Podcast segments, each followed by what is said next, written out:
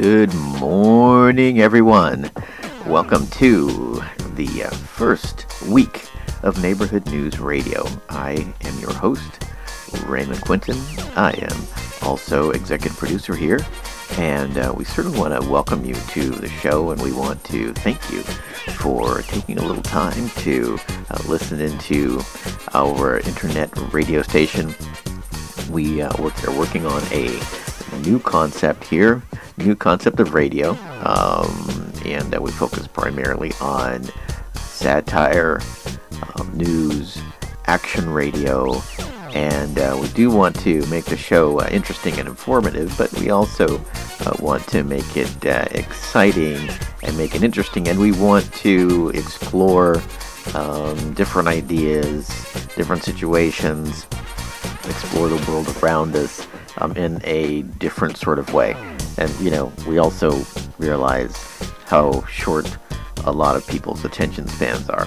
So, what we'll be doing today, um, this uh, first part of, of our show, the morning show, uh, we it'll be about 45 minutes, and uh, we're going to be uh, looking at a few different subjects today. As everybody knows, um, there's a whole lot going on in the world right now. Um, so uh, we want to touch on a few things. Um, uh, I live in Portland, Oregon. Uh, there is some uh, there are riots going on in Portland, Oregon. There's a pandemic going on. Uh, there's chaos on the political scene. There's chaos at home. There's chaos going on all around us. And as all of you know, there is no shortage of information, opinions, and ideas about everything you see around us. So, my goal with my morning show uh, is not to uh, sort of regurgitate and rehash everything uh, that you've already been processing, um, but to take some of those same subjects and present them in a bit of a different light. Um, some of that light, of course, is going to shine uh, from my own personal views and my own personal um, ideas and opinions about things. But I'm the host here. I get to do that. It's my show. And uh, that's kind of one of the beauties of being, um, as they like to call people nowadays, they call them creators. Um, they call them disruptors. Uh, they take any kind of word and put an "er" on it, and uh, you you become that. You know, a regurgitator. I am now a regurgitator. And if you put an "or" on it, it sounds really cool. It sounds really interesting.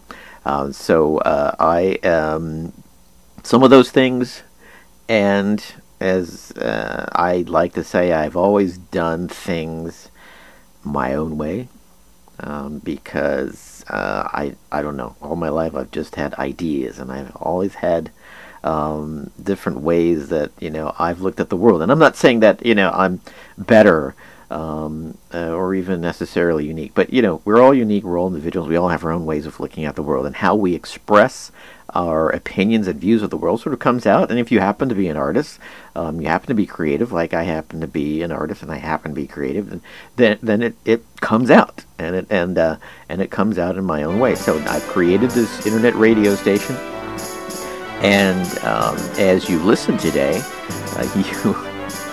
You will hear some things you never thought you would ever quite hear on an internet radio station. I'm not saying don't be scared, don't be afraid it's nothing to be afraid of, but um, it's definitely different. Now, everybody has a different take on humor and satire, what's funny and what's not, and what's off limits and what's not off limits. And sometimes you have to push the envelope a little bit, you know, in order to uh, kind of break through and especially break through those concepts and ideas that people uh, have considered uh, off limits or taboo. Um, you know, race, class, and culture, those are things that um, a lot of people consider uh, taboo and off limits. And of course, you know, since we've been inundated, rightly so, uh, with subjects and with news related to that, um, then you know then the natural thing for a lot of people I think is just to put the earplugs in and kind of go I don't want to hear anymore but that's not I can tell you right now that's not a good thing to do um, because once you do that you basically tune out and you turn off, and you might as well just go ahead and go get a big bottle of something and drink it and go sit in the corner somewhere because life will continue to go on around you no matter what. And historically, through many, many millenniums, people had to deal with problems. Back during uh, the time of Neanderthal, there were things running around that, you know, you'd wake up in the morning and it would be staring you down. It would probably eat you, right? So, problems are not are always going to be there. They're always going to be around us. Um, the conflicts in society are always going to be there. They're always going to be around us. But the, the the idea is the goal is to find balance, to not stop taking in, not turn off to what's going on around you, but find a way of processing and dealing with it. Um, you know, perhaps even in a creative way. Well, ladies and gentlemen, this is my creative way of taking in, processing and dealing with all of the things that I see going on around me. And I will tell you too that um, I didn't just wake up one morning and say, "Hey, uh, uh, this is my way of dealing with uh, the stresses and strains and all the stuff that I see around, and dealing with life." No, I, you know, I've been doing this for a long time. Um, so, you know, just very briefly, I'll tell you a little bit about myself, just so you kind of have an idea of who I am. If this is your first time listening to uh, to the show or hearing anything that I've ever done or or learning anything about me, I'll just tell you a little bit about myself. Those of you who who know me, which uh, my guess is that a lot of people listening, at least, you know, in the beginning, will be people that know me, and they're going to be, you know, sort of saying, well, you know, what the hell was he up to now? Jeez way. He's always up to something. All right, well, I am up to something. So those people who don't know me or know anything about me, then I'll just give, I'll give you the brief, you know, um, sort of 10 cent tour of uh, the life and times of Raymond F. Quinton. Okay, now, so who am I? Um, well, let's talk a little bit about, first of all, let's start from the beginning. I was born in Junction City, Kansas. Who the hell has ever heard of Junction City, Kansas? Um, it is a teeny, tiny little military town. Not quite in the middle of Kansas, but definitely quite in the middle of nowhere. And uh, spent the first year of my life in Kansas. And then something incredible happened. Then um, our family packed up lock, stock, and barrel and moved to France. So spent another five years. So um, five of the first, it's about five or six years in Chinon, France, and um, got to go to school there. Uh, you know, for early school years. You know, learned a little bit of the language, and um, I still remembered it. So a couple of years ago, um, my wife and I did get a chance to go back, and and um, I remembered the town. I remembered the tall walls and the, and the thin streets, the, the, skinny little streets there. And so I started having flashbacks, and of course, then there's uh, the Chinon Fortress uh, high up on the hill, which we we visited. Um, so then, uh, after we uh, came back, we moved to uh, Fort Leonard Wood, Missouri. My father was military, so we traveled a lot. And then back to Junction City, Kansas. So I ended up right back where I started. So uh, my parents decided to, my father decided to retire in Junction City after 20 odd years in the military. And so that's where I grew up. Um, and it was a very small little town and there just was not a lot going on there. So, good place to go to school. I went to the private Catholic schools, and um, you know there'll be a few other stores, a few other shows where I'll have a chance to talk a little bit more about how interesting and terrible it was to grow up in um, Junction City, Kansas. Um, and uh, there are also some stories just about, you know, the culture and the, of Kansas and the Catholic culture and and um, and I will also say my my parents are from the islands. My mother is Jamaican, and my father is from St. Croix. Um, and they both met in Puerto Rico. So you know, um, our we family is definitely of Caribbean origins, and and that's very much part of my identity and my culture. You'll hear a little bit, you'll hear a lot about of that um, in the programming that we do here, and. Um, especially the Jamaican culture because I just love it. My grandmother um, came to Kansas in 1967 uh, and she uh, and my mom went back to work or went to work at that time. And so my grandmother basically uh, raised us during the day and took care of us during the day.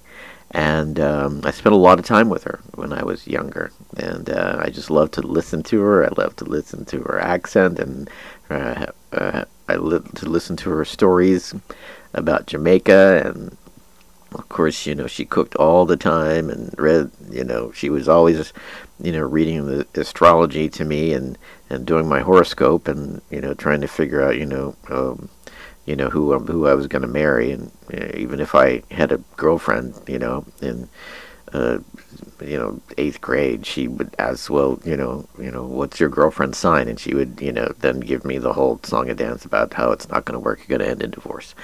But Grandma Greg, was was great. So I float a lot of uh, the island culture um, into some of the programming that we do here, and of course, um, just uh, the, a lot of memories um, of uh, friends and people, the music and the influences.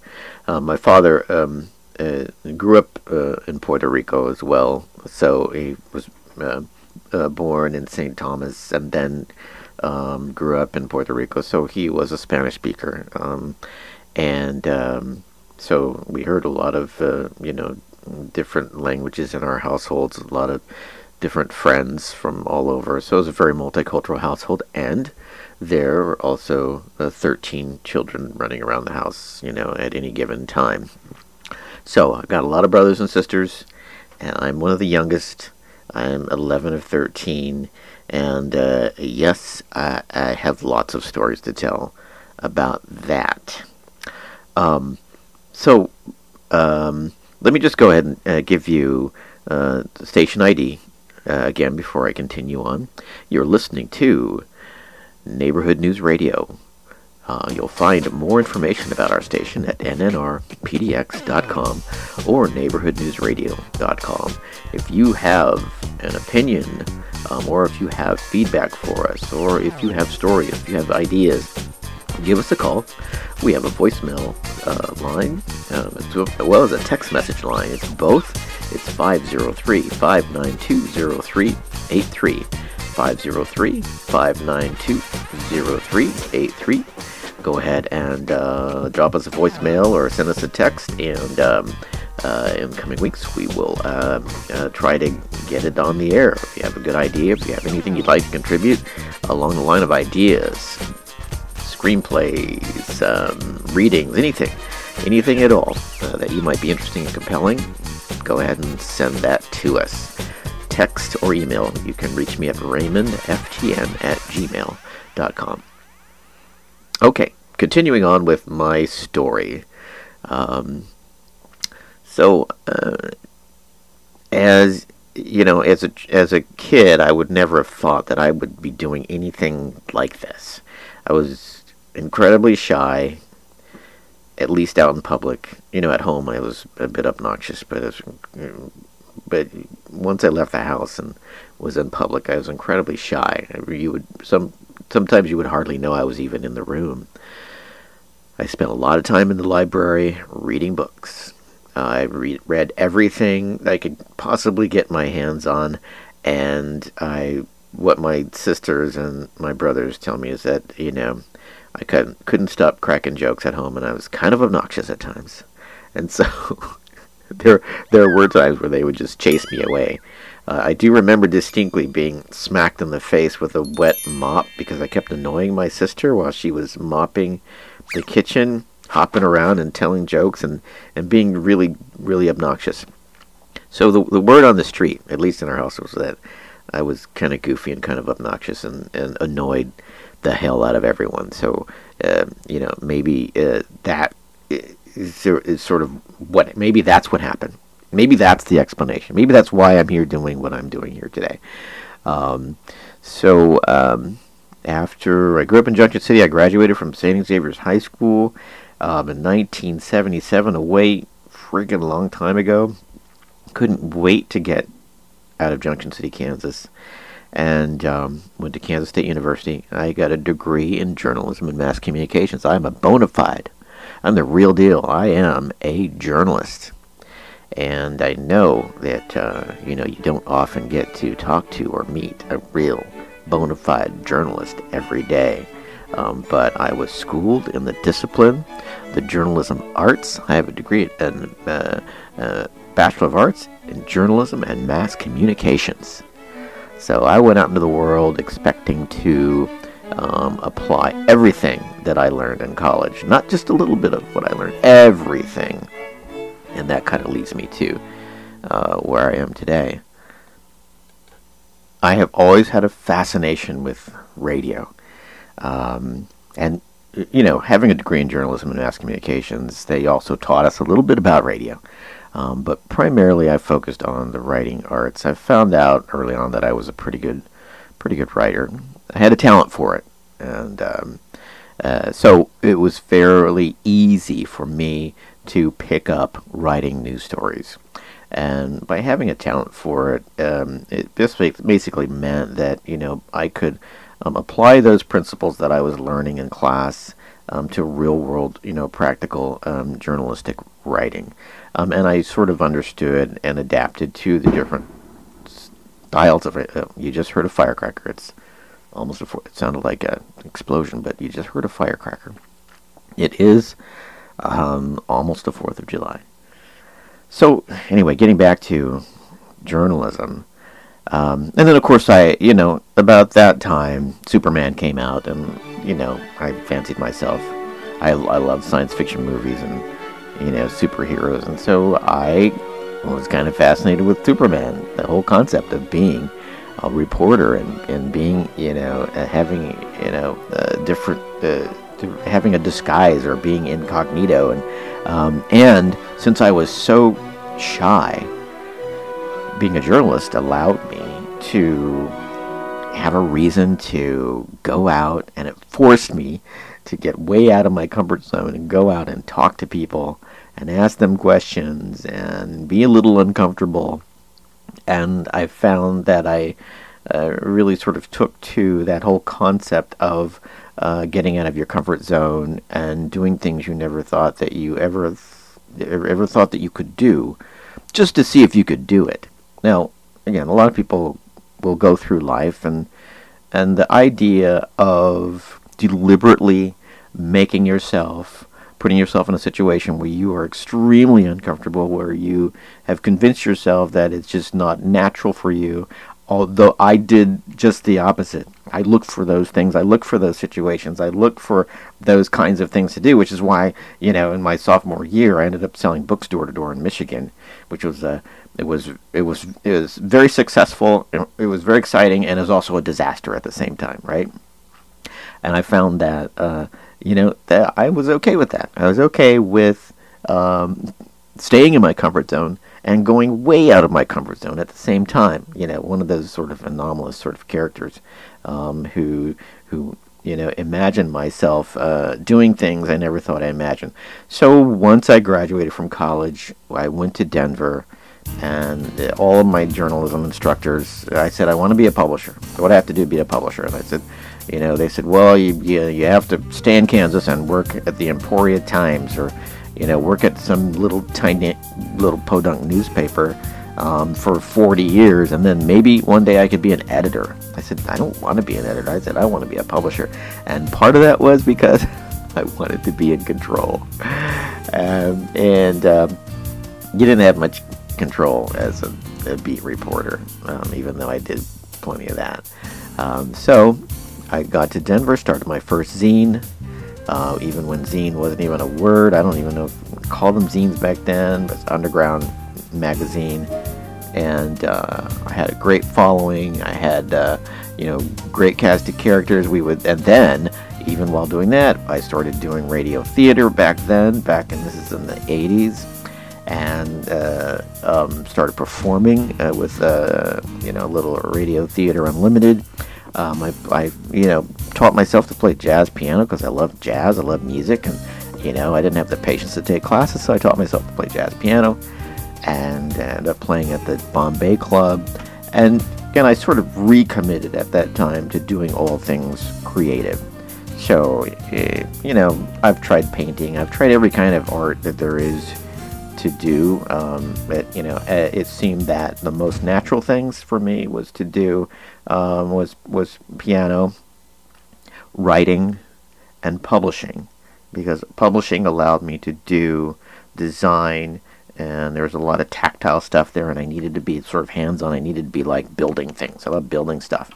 Um, and so I did that for a few years and had a great time in Denver. And I was also, by day, I was a geological librarian. I'll tell you more about that another time. As well as a law librarian. So it gave me a chance to read about geology, read about the law. Um, again, I, am I'm, I'm just a sponge. So I like to absorb stuff. So um, I decided that I was going to take a sabbatical, and um, I'll tell you a little bit more about that uh, after we uh, do real quick station ID. You're listening to the morning show at Neighborhood News Radio. You can find us online at nnrpdx.com, neighborhoodnewsradio.com. Um, if you'd like to give us some feedback or you have ideas or anything you'd like to say or text to us um, or, or call and leave a message, you can c- contact us by phone or leave a voicemail at 503-592-0383. Uh, you can also find station schedules um, at www.neighborhoodnewsradio.com. Okay, continuing on with my story, where I was, it was in Denver. Okay, so from Denver, um, after I, you know, again, the creative mind is a, it's kind of a chaotic place at times. So, you know, after four, five, four years in Denver, I got a little restless, and um, I needed to get out of the the Rocky Mountains and get to the coast. So, I went to the coast via London. I quit my job, sold my stock, liquidated my 401k, um, and uh, took People's Express. Anybody remember People's Express? People's Express to London. I ro- rode on a 747 that was, you know, pretty much empty. You know, uh, I, I, I, it was so empty that I, that I was able to stretch out in the center rows because there was nobody, really nobody right there. Were maybe 20 people on this plane. There was a huge recession. It was 1985. It was, you know, December 28th, 1985. There was a huge recession and people were just not traveling, you know, the way they are now. So, you know, the People's Express had just started. It was $250, I think, one way, and then I had uh, $250 to get back. Um, so I took a one-way trip and bought my ticket later, uh, my return ticket later, and so I rode the People's Express to London to spend some time with uh, one of my older brothers. Um, and uh, so I spent four months there January, February, March, four months there, um, just sort of exploring, going to museums, you know, kind of hanging out, um, spending some time with my brother, making friends, and then uh, I took People's Express back to Denver, got a one-way ticket to San Francisco, and you know that's where uh, the excitement really started. It's in San Francisco. So again, over the coming months, weeks, months, and years, you'll learn more and more about um, you know my career, my background. Um, but when I got to San Francisco, that's when I really sort of committed to being a professional uh, publisher, journalist. I, after a few months of being there, working downtown, I got a job with um, a company that published cookbooks, um, ortho ortho books. They published cookbooks, home home and garden books, um, home improvement books uh, building books, and so I was an assistant editor there for the next, you know, three to four years. And while I was there, I decided I was going to write a guidebook for lunch, in downtown San Francisco, and it, uh, I self-published it. I did all the research, reviewed 300 restaurants downtown. I wrote uh, a guide called the Afternoon Lunch Guide to San Francisco's Financial District, and voila, it was a huge, ginormous hit. I sold so many books I did not quite know what to do. Um, and it was quite by accident. I just wrote it so that I'd know where to go to lunch because every day, where, where are you going to lunch? And so I said I'm going to write a book about it. Hey, I got an idea. Let's write a book about it. And it was reviewed in you know all the major newspapers, and I was doing interviews, and you know I did even on PBS, and and you know uh, I it was my brush with fame and as I say in my book, my first memoir book, I didn't really like being famous. It wasn't, it's not all that it's cracked up to be. I mean, you know, I know a lot of people dream about being famous and doing interviews and doing talk shows and all that kind of stuff. But, you know, I can tell you firsthand, uh, you know, when I got up in the morning, all I wanted to do, I just wanted to work, I wanted to write, I wanted to have fun. I was a kid, I was 27 or 28, I don't remember. Um, I didn't want to go to a studio and do interviews and be on the spotlight. I just was very frustrating for me. Plus, I was running the company and I didn't really know what the hell I was doing. Um, I was selling lots of books, books, but I was spending lots of money on production and all that other stuff, and things just weren't working out. And so it ended up being a little bit of a disaster. So, you know, who would have thought that being, you know, famous, you know, would lead to such a colossal disaster? Um, and uh, so I, I did file my first bankruptcy. Um, I was age 27 or 28 um, because when you make money, you have to pay taxes on it, right? And if you don't pay taxes on it, then they're going to chase you down. And there's a great story in my first memoir book about that whole experience. So you have to buy my first book called "Riding by the Seat," "Riding by the Seat of My Pants," um, memoir book number one, uh, available at Amazon, and it is a great story um, about writers and taxes. So that I sort of took that experience and uh, met uh, a gentleman there who was interested in starting some magazines. Um, since I was very much aware of production and I wanted to learn more, didn't want to be famous, but I still I wanted just wanted to, you know, just write and you know produce magazines and be involved in the media he and I hooked up, um, and his name is Drew, and we're still friends today. And we started uh, uh, two magazines, the, the, Commercial Property Guide, which kind of took off, did really well. Um, he's he also uh, already started the Rental Guide, and you know we worked on that. And then he and I started the Bay City Guide, which if, if you've ever been to San Francisco in the last 30 years or so, you've seen the Bay City Guide. Um, it recently stopped discontinued print publications last year, but it uh, was one of the most successful um, publishing companies, the Guide Publishing Group in San Francisco, and one of the companies that you know stood the test of time because we we pre- created the best guide, and it really was. And um, then you know I moved on from there to um, continue my career in publishing. I've published lots of magazines newspapers to date. Just I'm going to fast forward a little bit because I have some uh, things I want to get to um, outside of my own personal career. Um, I've I've published so many news newspapers and magazines that I forget. I've published eight books uh, so far, uh, covering a lot of different genres.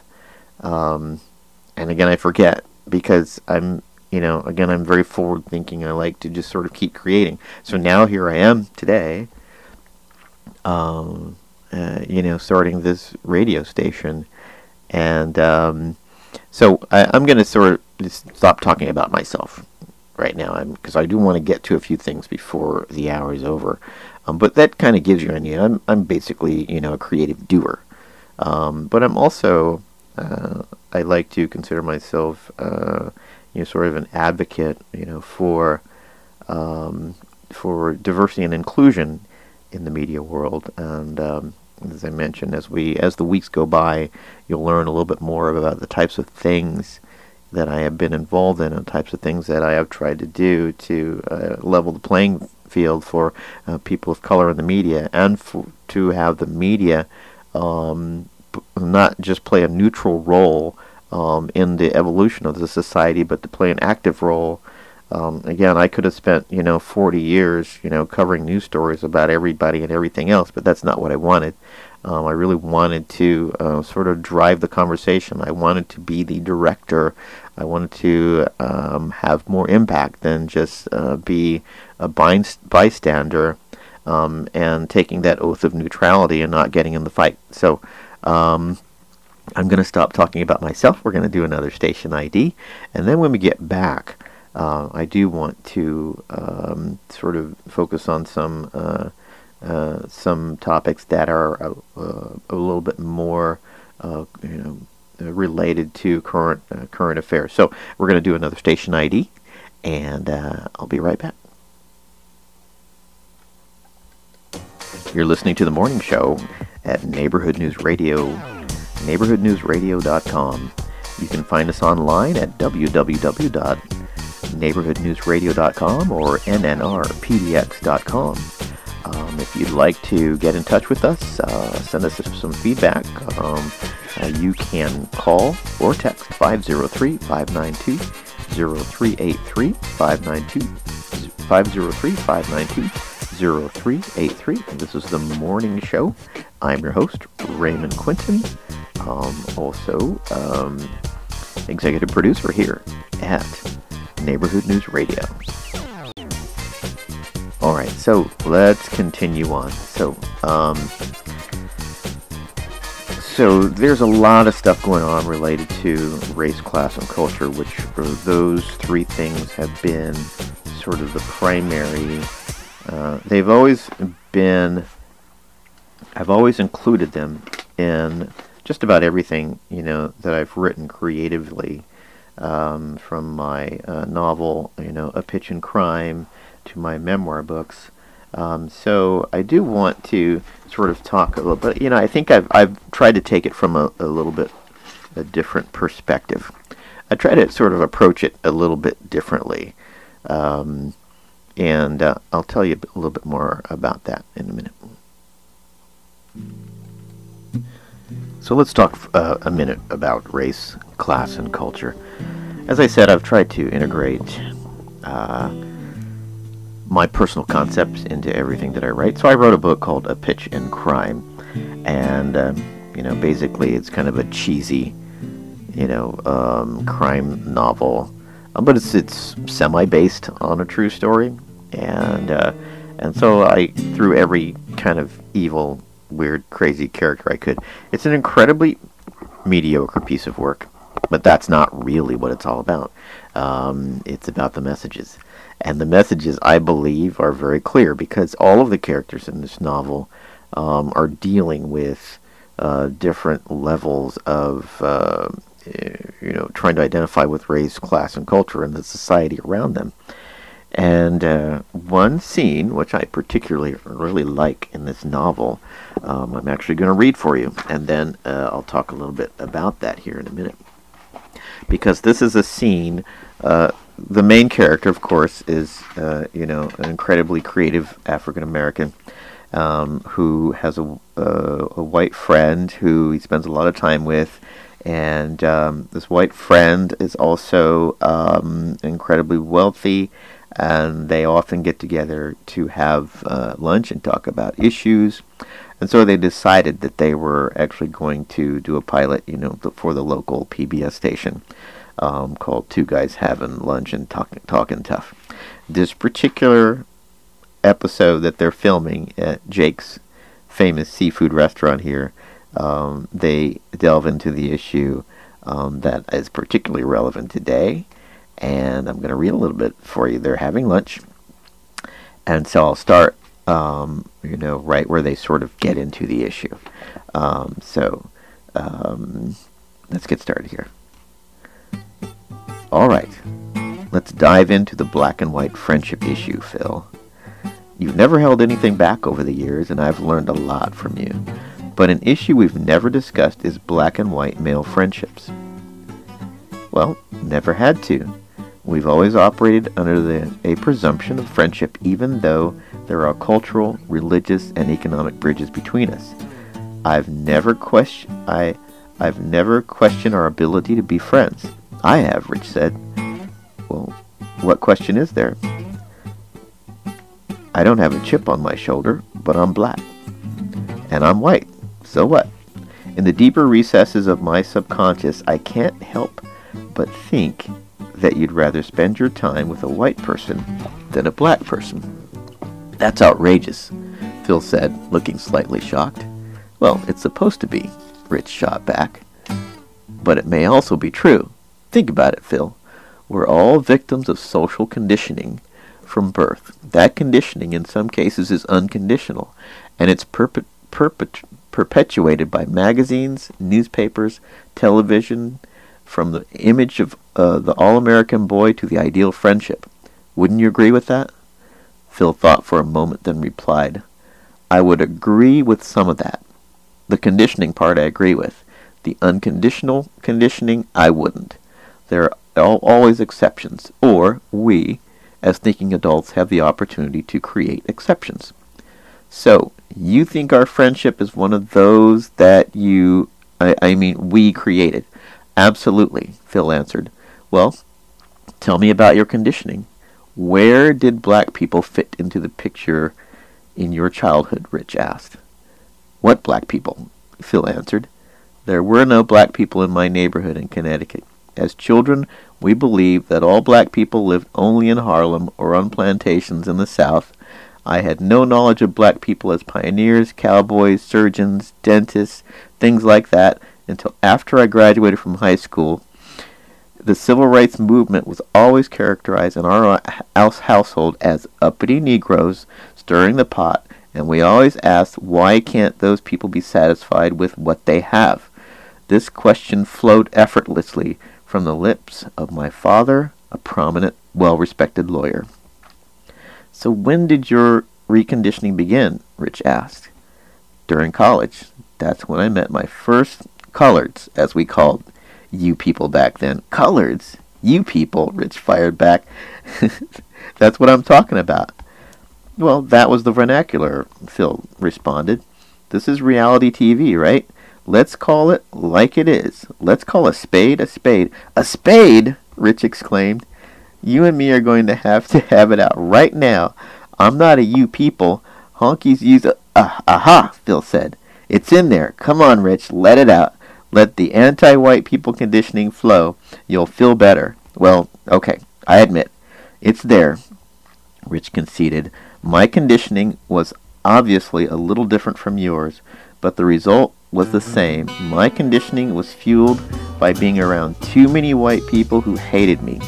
They tolerated me because I went to a mostly white Catholic school, and you know, the Catholics in America are convinced that all important Catholics are white and that Catholicism is a hier- hierarchical structure based on ethnic origins and gender. White males run the show, with the Pope being the alpha male, women being breeders and homemakers, and blacks and other ethnic groups are to be subjugated by the Pope and God. White men get to heaven first, white women second, and all other people of color wait in line at the back door to maybe get their soul saved. Whoa, Rich, that's some pretty heavy shit. Phil said. Uh, it, you want to put that into plain English? Yeah, Rich said. All those white Catholic assholes used to piss me off calling me nigger and shit and complaining about homosexuals, Jews, and Mexicans. Is that plain enough for you? That's better. Now, deep inside, you hate me. You hate all white people. Absolutely not, Rich answered. I hate what you represent. That's what African Americans have had to deal with. We're motivated by hatred and anger brought on by centuries of abuse. We know we did not create this paradigm. We were unwillingly forced into it. White people were not forced to come to America and be slaves.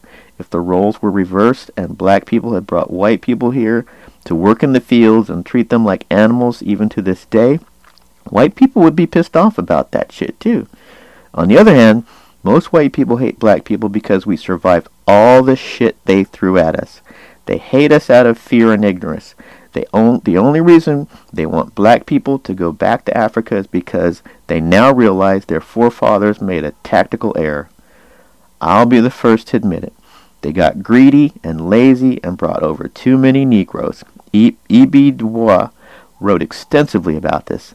If early settlers wanted to work the fields themselves, there would have never been what they call the Negro problem, and it would have been easy to selectively exclude people of color from America. What can I say? They fucked up. And we have been catching hell for it ever since. Now, people watch reruns of Leave It to Beaver and watch Gone with the Wind over and over and over, get pissed off when they see a black person walking in their neighborhood. They're thinking, we fucked up. Shouldn't have been lazy bastards. Now we can never, ever have a white nation. That's powerful social medicine at work. Now I'm going to go ahead and read this next paragraph because, and then I'll wrap it up here, but the next paragraph is really relevant here. So, um, Phil says, Well, I saw a little bit of that in our household, Rich, Phil said. We were not necessarily taught to hate. We were simply not taught enough. I don't know which is worse. Because to us, black people were not really real. You were more of a color, an entity, this black thing, not to be discussed and not to be associated with. Black was an it, not a they. Whenever my father heard news about black people on the radio, he always seemed to make sure we heard him say, Oh, for God's sake, can't those people ever be satisfied? So he never said, hate those people, but he never said not to. So anyway, they go on like this for another two or three pages. And as I said, I, uh, you know, you know, I get a bit wordy, and you know, I, you know, it's preachy. It's a preachy novel, but it, these are all important ideas. So, I, you know, can you can you throw social justice in the middle of a crime novel? Yes, absolutely. I think what those two characters were talking about is sort of the central plexus, the heart of the issue that we have before us today, um, and that's what's fueling um, a lot of the um, oppression that we see in this country. And again, I'll talk a little bit more about that, but I would love to, you know, sort of get some, uh, hear what you think about it. And uh, um, again, since this show is, is just me for right now, and perhaps one day I will have some guests and we can talk about these particular issues, um, then I'd, I would love to hear what you think about that. So, um, you know, you can uh, you can contact me. You can uh, text me 5992 503 592 0383 503 592 0383. I would love to hear what you think about those ideas and you what you think about that discussion um, because I, you know, to sort of sum it up, the real challenge that we have uh, in this country and even around the world um, is that um, black people in particular, specifically, um, are just not viewed. They're not viewed as whole humans, not viewed as real people. They're not, you know, we um, are a color. Um, we, and we are this, we are sort of people that are kind of in the way. Um, uh, uh, at least a lot of white people view us as being in the way of society, as not really having contributed to society. Um, and so, you know, as I'm travel, as my wife and I did a, a bike tour of Europe, and I really wanted to go to Europe because, again, I connect the dots of, you know, sort of the global world society and everybody's contribution to it. And so I I like to travel in Europe, and I really wanted to sort of validate some of the contributions that um, that Black people, in particular, um, have made towards the evolution of all great societies over uh, throughout all of the world. So I would tell my friends, I said, "Well, you know, I'm really anxious to go to Europe because I'm really searching for my roots," and then I would stop, and most people would kind of either smirk or kind of laugh and be like, "Yeah." what do you mean? You know, you're you're searching for your roots. And I said, well, you know, I don't know. I really, I, and I really wasn't, I wasn't trying to be um, obnoxious or anything like that. But I, I, I really felt that there was some reason why I, you know, needed to spend more time in Europe. Um, because of all that I'd read, you know, as a kid, again, I'd read encyclopedias for fun, for crying out loud. So there's, there's there's knowledge that I began absorbing at a very young age. So um, uh, when we finally got a chance to do this uh, bike tour, we did four. Uh, this was 2018. We did uh, four countries. We started in Germany, uh, rode our bikes, uh, but you know, train and bike to um, to France, and then from France to to um, Switzerland, um, and then um, back to France, and then to Denmark, and then back to Germany. And uh, all the you know all the time that we're traveling, I would go to the first stop would always be the history of the city. And what was fascinating is we read the history of every city, and of course it's it's connected to the history of the country, and you see sort of the same you know stories, um, sort of repeating themselves over hundreds of years, um, and um, then of course you, they also you see the connectivity of all the European countries, and then the connectivity of all the European countries and all of the colonies. Um, and you see the connectivity of countries and conquerors and kings and queens and you know all this other stuff. And it's all the whole world is connected. Um, and of course you know uh, people forget that that America was populated by people from all over the world it's again I, it, uh, it just defies you know sort of uh, it's mind-boggling to me uh, that uh, uh, the people's memories are so short or knowledge is so thin about just sort of the history of the world, the history of the United States, the history of America. It's sort of that selective memory. It's, it's, it's, and again, that's why I said even early on when I first started out, yeah, okay, you know, times are hard right now. Society's in chaos, but you know, society is society is always in chaos. You know if you're aware of the world around you um, and that's what that's what you know sort of i think motivates people. That's what keeps us alive um, is to acknowledge what's going on around us. But just to sort of put our blinders on and and go well yeah that was just a long time ago i mean that just seems so short-sighted and so boring right so um, uh, as so again i'm i'm I, we did this tour I'm absorbing. It's a it's fantastic trip, right? We're we're visiting with friends and family, and and we're riding every day 20, 30 miles um, uh, along the Rhine River, and staying at uh, at hostels, um, uh, um, and we're eating great food, and we're exploring, and I'm learning, and um, and it's hot because that was the heat wave, and uh, and again i'm sort of developing i'm evolving sort of a sense of place right? As a as a caribbean american you know in europe uh, you know i'm learning that, that that the connection to the caribbean is very real. And it's becoming more and more solidified. And i'm seeing all these fabulous places that were built on the wealth of you know the, of the colonies. And off of the you know uh, african slavery slavery and african resources um, and black people um, and i'm it's solidifying, you know, sort of that that concept of black people's contribution to the evolution of these fantastic cities and societies. And um, the, one of the last countries that we visited before going back to Germany was Denmark, and we we uh, rolled into Copenhagen on a train, and um, and uh, uh, you know we got our Airbnb. And then the next day we, we went to one of the uh, pri- primary museums there, museums of history, and learned about because I wanted to learn about the Vikings, right? um, and of course, this museum was fantastic. It had five floors, and uh, and so they had the whole history of the Vikings, um, and and the you know the early people of of uh, the the of the of the region, and um, and uh, I spent, you know, we were there for two hours, and we were getting ready to leave, and my wife comes up to me and says, "Hey, Raymond, did you see this exhibit?" So, it was kind of tucked away on the side. It was a pretty big exhibit, but you know, uh, we were planning on coming back the next day because we just didn't have enough time.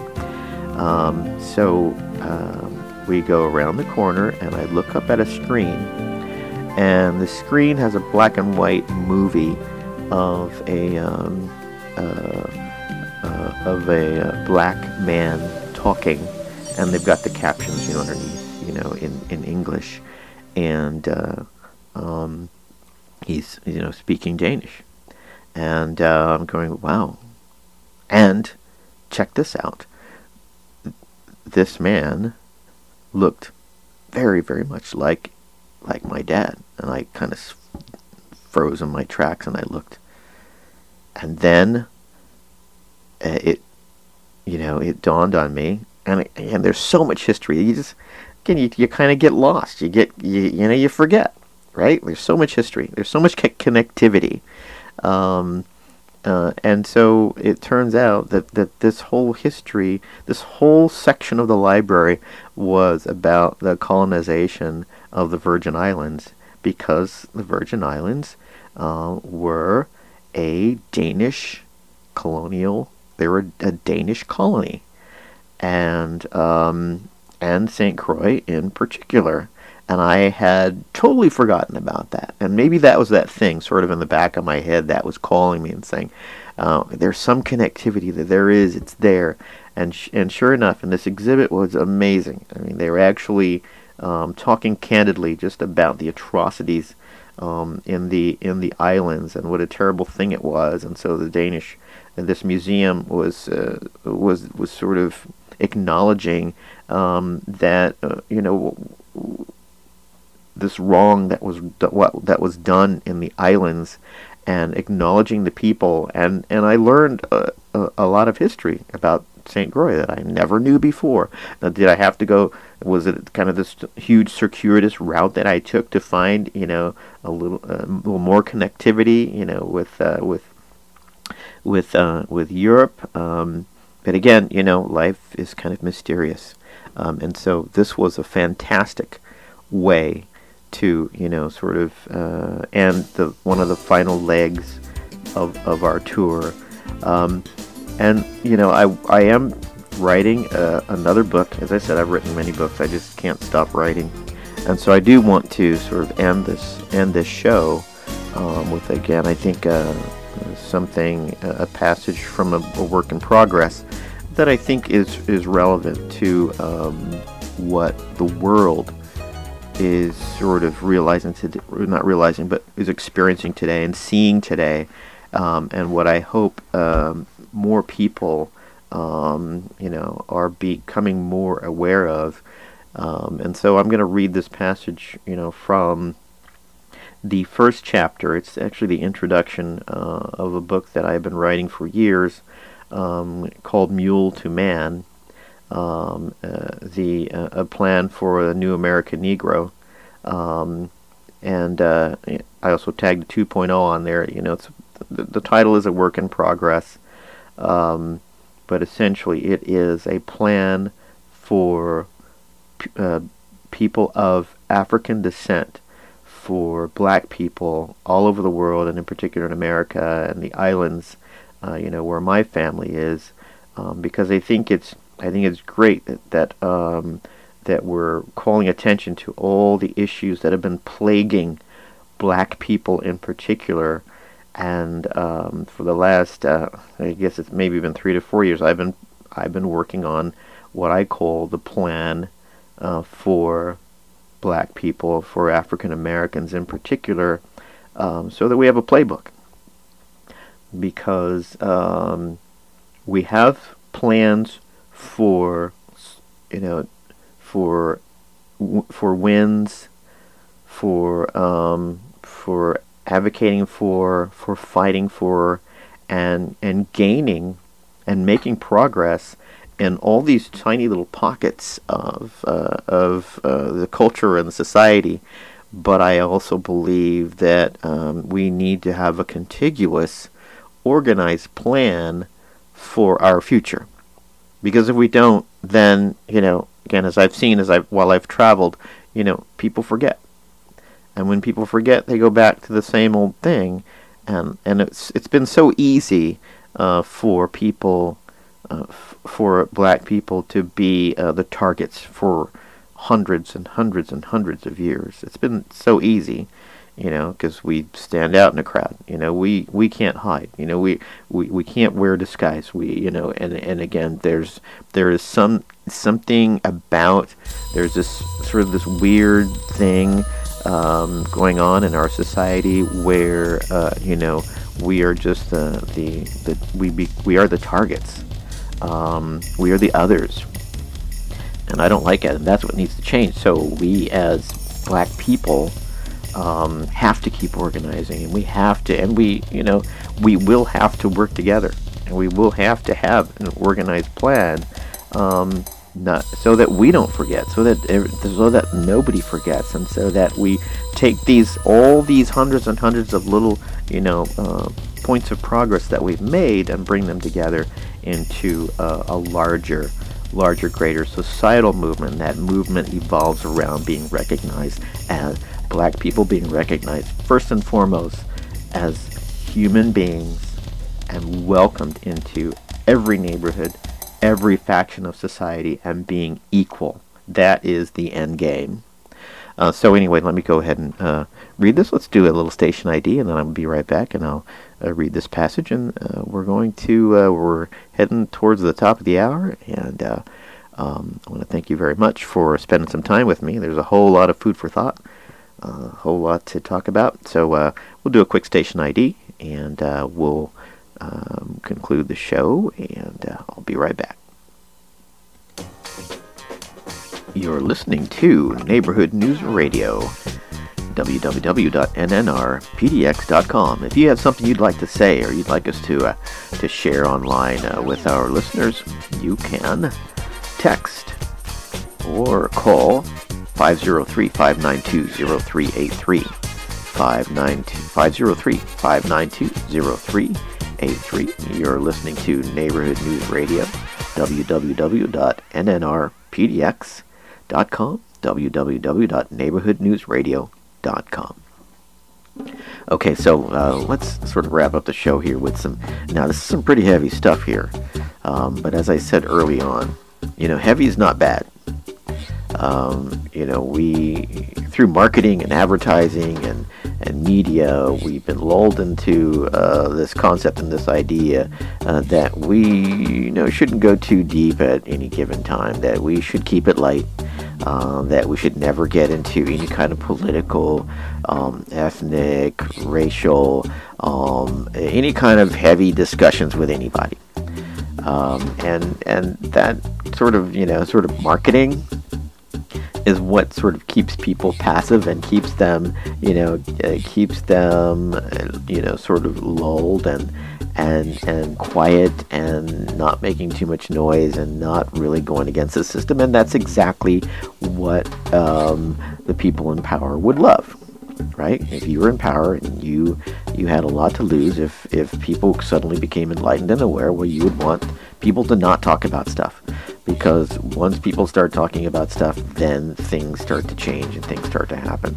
Um, so um, I, I, I do believe, and this has always been a real challenge for me, uh, which is why I um, hate to say it, I don't really spend a lot of time with a lot of people um, because too many people like to keep it so light and airy and fluffy, and and because you know when you get in and and, and even worse, people don't don't really know how to disagree with each other. Now, of course, when you travel, you find out that different cultures, different people um, have uh, learned quite effectively how to disagree. Um, and have learned uh, quite effectively how to resolve disagreements and ha- how to disagree and still be friends. Um, but that is just a huge challenge from what I see in this American culture and in this society. Uh, I see it too often you say something uh, that's not outrageous or anything like that, but um, it kind of it's considered disagreeable, and everybody stops talking. It's the weirdest thing. Okay, so I'm going to read this. As I said, it's a bit heavy, but this book is a bit heavy, but in an optimistic, positive way. But you know, in order to get to the optimism and get to the positivity and get to the solution, you have to acknowledge the problem. So this is just an excerpt from the book called Mule to Man. Um, uh, um, uh, a plan for um, a new uh, a new uh, African American. Again, the, the the title is in progress. I'm I'm probably two chapters in, but let me go ahead and read this for you. Most whites don't acknowledge the important contributions of Negroes to society, and sadly, many white people are too busy today posting pictures of their fabulous lives to really care. But I still care, and so do most Negroes around the world. My family is from Jamaica and St. Croix. The Caribbean was the destination for the largest number of captured black humans. Many in Europe never thought much about where their sugar came from, but it was my ancestors who worked and died so the royal family in Britain could have a nice, sweet cup of tea. Sugar was a staple ingredient in bread and lots of things all over Europe. And the energy from sweet foods kept soldiers alive, strong, and fighting to hold the front lines during World War One and World War Two. This, this is not an in, this is not an insignificant contribution to society. Sugar meant wealth. It was sweet gold. The revenues from the sold crops bought ammunition, gold, silver, clothes, and helped societies build fantastic monuments called cities through their unfounded wealth. The sale of black humans created great wealth for noblemen, kings, and churches. European society flourished off of the wealth of the colonies and off of the hard work of black humans. And all black humans want now, in return, is to be recognized as humans, allowed in, allowed to participate, and allowed to grow, learn, and prosper as humans. We want equal access to what we help build.